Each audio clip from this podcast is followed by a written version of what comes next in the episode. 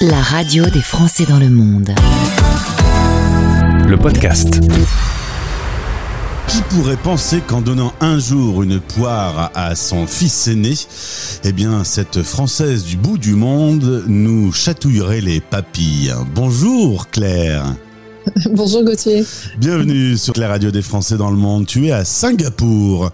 Tu m'as dit, oui. euh, c'est la Suisse de l'Asie. Oui, c'est c'est très propre. Euh, on est finalement pas très nombreux, c'est très vert. Et les gens sont très courtois. Et assez neutre, notamment par rapport à toutes les tensions internationales aujourd'hui. Euh, on se mouille pas trop. On est un petit peu euh, rien. On est prudents. Voilà. Est- ils, sont, ils sont obligés d'être prudents. Ils sont entourés de, de gros pays euh, et ils veulent se développer et pas faire de vagues. C'est ce qui se passe. Très bien. Dans le cadre de notre partenariat avec euh, le Petit Journal et les Trophées des Français de l'étranger, je voulais te féliciter Claire. Tu es la lauréate du trophée entrepreneur grâce à Chiok Farm. C'est là où on évoque ce Merci. mot. bravo, bravo. Oui. Euh, Chiok qui est donc euh, ce patois local de Singapour qui dit euh, chatouiller les papilles. On va raconter cette histoire, mais si tu veux bien, on recommence quelques années plus tôt. On retourne à Marseille. C'est là que tu vas naître. Est-ce que Marseille Oui. te manque un peu de temps en temps, ce petit bordel dans les rues, ce petit Bah ouais. accent chantant Rien que t'en parler sûr. déjà, je te vois sur la canne bière. Bien sûr, bien sûr ça me manque. C'est euh, c'est beau, hein, la, la lumière. La lumière me manque beaucoup. La lumière de Marseille et la, la couleur de la mer. Alors on va Non, continuer ouais. dans les petits clichés qui vont te rappeler des souvenirs. Tu vas faire euh, euh, des années d'études, petite et grande section. Euh, Un peu plus grande, tu vas être sur Aix-en-Provence. C'est pareil, rien que de dire ce mot déjà, on entend les cigales. Euh, bon après il y a plus de cigales. hein. Erasmus en Angleterre, première aventure d'expatrié euh, dans une excellente université. Tu m'as dit d'ailleurs quand je suis arrivé, je me suis rendu compte d'un truc, j'avais pas le niveau. Oui, oui, oui, je suis arrivée à Durham, l'université de Durham qui est, selon les années, euh, troisième ou quatrième d'Angleterre. C'est une grande université anglaise et euh, le programme Erasmus m'a permis de rentrer là-bas. Et oui, non, j'étais pas au niveau. Donc j'ai beaucoup, beaucoup travaillé pour rattraper le niveau. Et tu avais une autre envie d'expatriation, tu vas réaliser ce rêve d'aller en Chine. Explique-moi pourquoi dans ta famille, il y avait une odeur de Chine. Alors, dans ma famille, je suis la cinquième génération à partir en Chine. Par contre, je suis la première à y vivre. Euh, mais, mon arrière-arrière arrière-grand-père euh, avait participé au financement de la voie ferrée en Chine qui allait vers Kunming. Donc, les, Français et les Anglais construisaient des voies ferrées pour aller le plus vite possible à l'ouest de la Chine.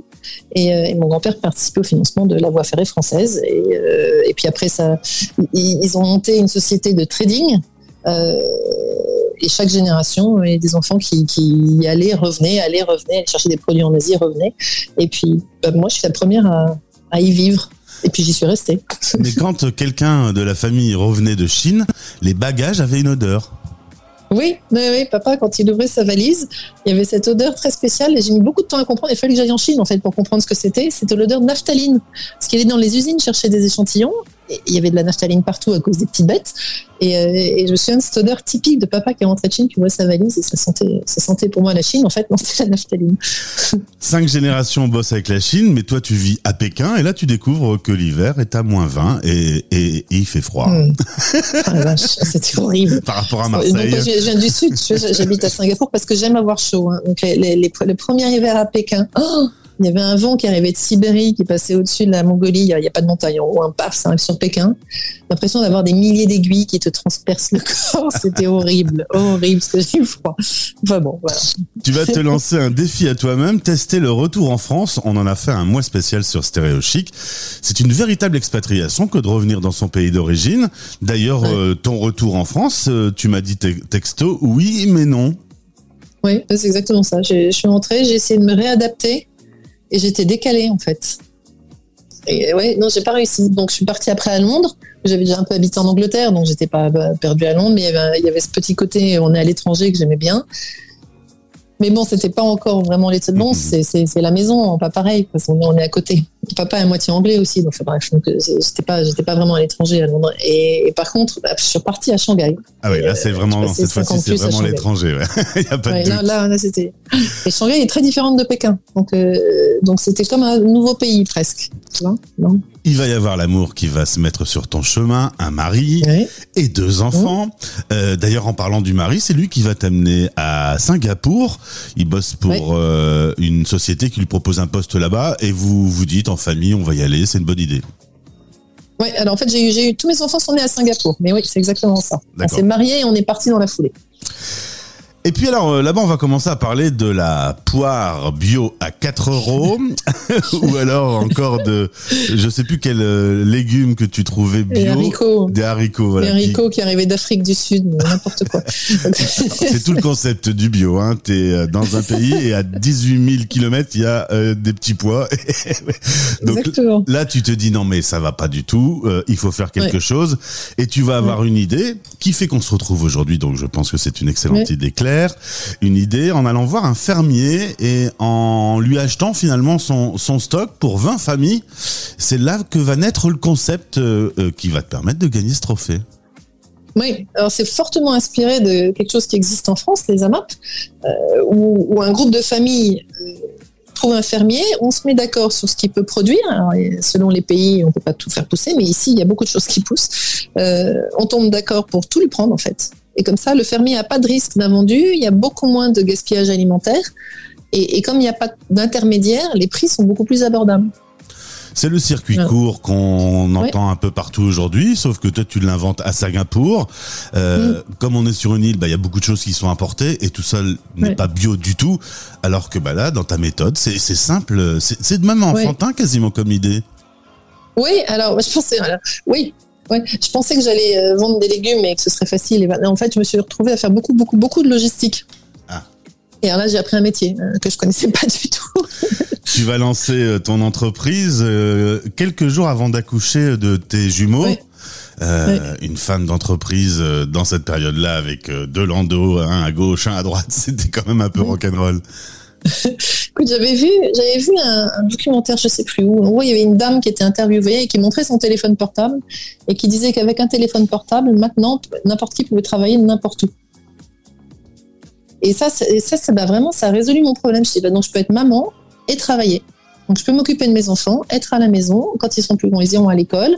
Et je travaille avec mon téléphone. Je peux les travailler en, en prendre un café à côté de l'école. Je peux travailler euh, de chez moi. Je peux travailler n'importe où avec un téléphone. Et, et c'est pour ça que je me suis dit, non, mais donc, en fait, c'est possible. Quelle chance d'avoir des téléphones portables maintenant. On peut faire ça n'importe où. En 2015, donc, tu crées Chiok Farm euh, et cette entreprise a grandi au point où aujourd'hui, elle alimente 300 familles chaque semaine. Euh, ça représente 2 tonnes de produits bio qui sont produits à Singapour pour des, des habitants de Singapour. J'ai failli me lancer, mais on dit quoi Singapour des Singapouriens. Alors les produits au début venaient que les Singapouriens. Euh, les produits au début venaient que de, Singapour, mais très vite on a vu des limites. C'est-à-dire qu'à Singapour, tu as, très peu de surface cultivable. Donc j'ai essayé, mais c'est compliqué parce qu'ils veulent, ils veulent euh, du tonnage, donc ils veulent de la rentabilité. Si on met de la rentabilité, il faut mettre des produits chimiques en fait à un moment, et je voulais pas. Donc c'est compliqué. C'est pas Singapour et le bio. Euh, il y a encore de la marge de manœuvre. Donc en fait, la grande majorité de mes produits viennent de Thaïlande et de Malaisie. Et toutes les deux semaines, on a un shipment qui arrive d'Australie, donc le moins, le moins loin possible. C'est ça. C'est l'Australie, hein, c'est encore 8 heures de vol, mais c'est le moins loin possible. Voilà. Contente de ce trophée lorsque tu apprends que tu, tu vas le gagner entrepreneuse de l'année, hein, je l'ai féminisé du coup le titre. Euh, ça, alors que tu as bossé dans plein d'entreprises, tu as créé des choses dans l'IT, dans les sites internet, mm. c'est finalement en vendant des poires hein, que tu t'es retrouvée euh, entrepreneuse. écoute, quand j'ai su que j'étais sélectionnée, j'étais d'abord hyper touchée et, c'était bon le prix de Singapour d'abord. D'abord il y a un prix au niveau national et après c'est au niveau international. Donc j'étais j'étais très touchée et très contente de le recevoir. Il y a une petite cérémonie à l'ambassade, c'était très bah, c'est chouette parce que c'est un peu formel, donc c'est une reconnaissance de tes pairs euh, sur sur ce que tu fais. Et on te dit c'est bien. Et c'est vrai quand tu es entrepreneur, il y a peu de gens qui te disent c'est bien.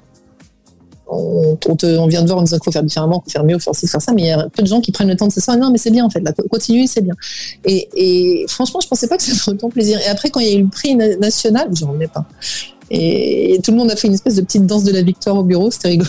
Sympa. tout le monde est très très content. Aujourd'hui, toute la petite famille est basée à Singapour. On sort de deux années qui ont été difficiles. Comment tu vois l'avenir, Claire? Est-ce qu'il hum, y a encore d'autres expatriations qui peuvent se faire ou est-ce qu'un jour il y aura un retour à Marseille pour faire découvrir la culture française aux enfants? Alors, ah, euh, je pense qu'on va compliqué. Je pense qu'on va rester encore en Asie. Je pense rester encore quelques années à Singapour de toute manière. Et, et puis après, on va voir. Ça va dépendre un peu des opportunités. De mon mari aussi qui a un job, donc ça dépend de. C'est pas que moi qui décide. Euh, comme on a fait tous les deux toute notre carrière en Asie, mais ça fait 22 ans que je suis en Asie maintenant. Donc euh, de rentrer en Europe, il y a personne qui m'attend vraiment avec un job. Enfin, ils vont. C'est difficile pour moi de retrouver un truc en France aujourd'hui. Puis en plus, je suis pas sûre que j'aurais envie d'être euh, employée. Bah, faut faire la, la, ferme des papilles, euh, euh, des papilles, euh, les papilles dans la bouche. Hein. À Marseille, ça marchera aussi.